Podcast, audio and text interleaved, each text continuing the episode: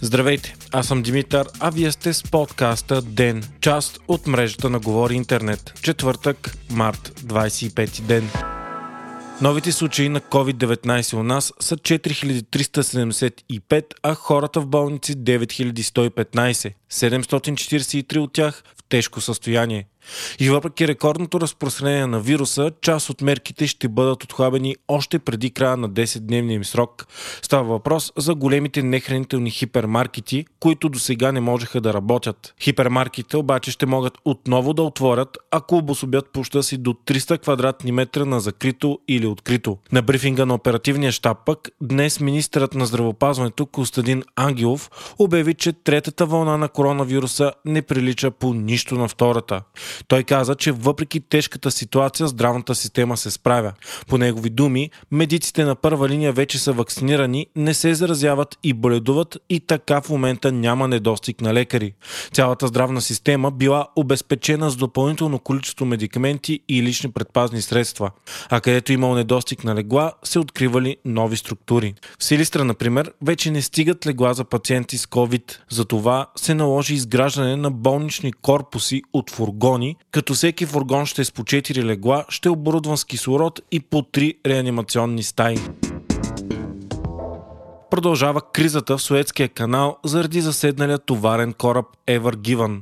Напомняме, че вчера контейнеровоз заседна в причините и блокира целия Суетски канал. Причините за инцидента се изясняват, като се смята, че силен вятър е отклонил кораба от курса му. Ever Given е мега кораб и сред най-големите плавателни съдове в света. Той е дълъг 400 метра, широк 60 метра и стегло 200 000 тона, като може да носи до 20 000 контейнера. Суетски Суетския канал остава блокиран второ денонощие и това носи огромни економически щети на целия свят. Каналът е основна морска връзка между Азия и Европа, като благодарение на него корабите не трябва да заобикалят Африка. Значението му е огромно заради факта, че около 12% от общата глобална търговия на всички стоки минава през този канал. Блумбърг пише, че економическите загуби от блокирането на Суетския канал са в размер на 9,6 милиарда долара на ден. През 2020 година през канала са преминали почти 19 000 кораба, средно 51,5 на ден. Сега поне 150 кораба чакат на опашка да преминат 193 км канал. Альтернативният маршрут около нос Добра надежда в южния край на Африка може да отнеме с до две седмици повече и да оскъпи транспорта значително. Заради случилото се, глобалните цени на петрола се повишиха с повече от 6%. В момента се води мащабна операция по изтеглянето на кораба, която обаче не се овенчава с успех заради гигантските му размери. Според експерти това може да отнеме и седмици